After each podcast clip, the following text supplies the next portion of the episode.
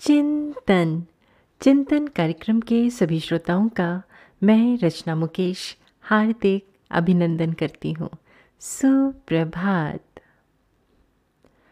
हकीम लुकमान का पूरा जीवन ज़रूरतमंद लोगों की सहायता के लिए समर्पित था।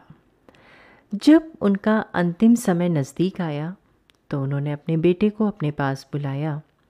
बेटा पास आ गया तो उन्होंने उससे कहा देखो बेटा, मैंने अपना सारा जीवन दुनिया को शिक्षा देने में गुजार दिया।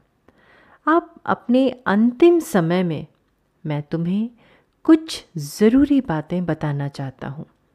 लेकिन इससे पहले ज़रा तुम एक कोयला और चंदन का एक टुकड़ा उठाकर ले आओ। बेटे को पहले तो ये बड़ा अटपटा लगा, कोयला और चंदन का टुकड़ा। लेकिन उसने सोचा कि अब पिता का हुक्म है तो ये हमें लाना ही होगा। उसने रसोई घर से कोयले का एक टुकड़ा उठाया। संयोग से घर में चंदन की एक छोटी लकड़ी भी मिल गई। वो दोनों को लेकर अपने पिता के पास पहुँच गया। उसको देखकर लुकमान बोले, बेटा, अब इन दोनों चीज़ों को नीचे फेंक दो। बेटे ने दोनों चीज़ें नीचे फेंक दी। और हाथ धोने के लिए जाने लगा। तो लुकमान बोले, ज़रा ठहरो बेटा, मुझे अपने हाथ तो दिखाओ।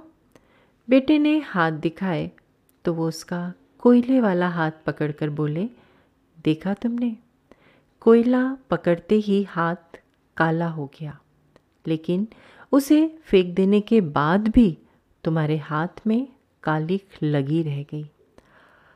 बेटा, गलत लोगों की संगति ऐसी ही होती है। उनके साथ रहने पर भी दुख होता है और उनके ना रहने पर भी जीवन भर के लिए बदनामी साथ लग जाती है।